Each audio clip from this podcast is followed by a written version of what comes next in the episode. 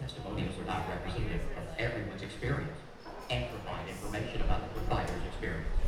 Only as to that point in time in which they are provided. People can and do lose money trading commodities, and many experts believe that most commodities traders lose money.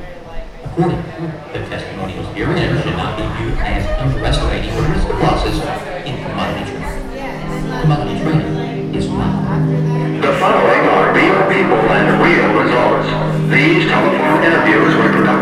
Don Gibson, host of the national program Let's Talk Money, and were recorded in Hollywood, California for rebroadcast. All calls were follow-ups to unsolicited testimonials. Affidavits of authenticity and sworn statements of results achieved and reported here are on file. Last names were not used during this broadcast to protect the privacy of the individuals being interviewed.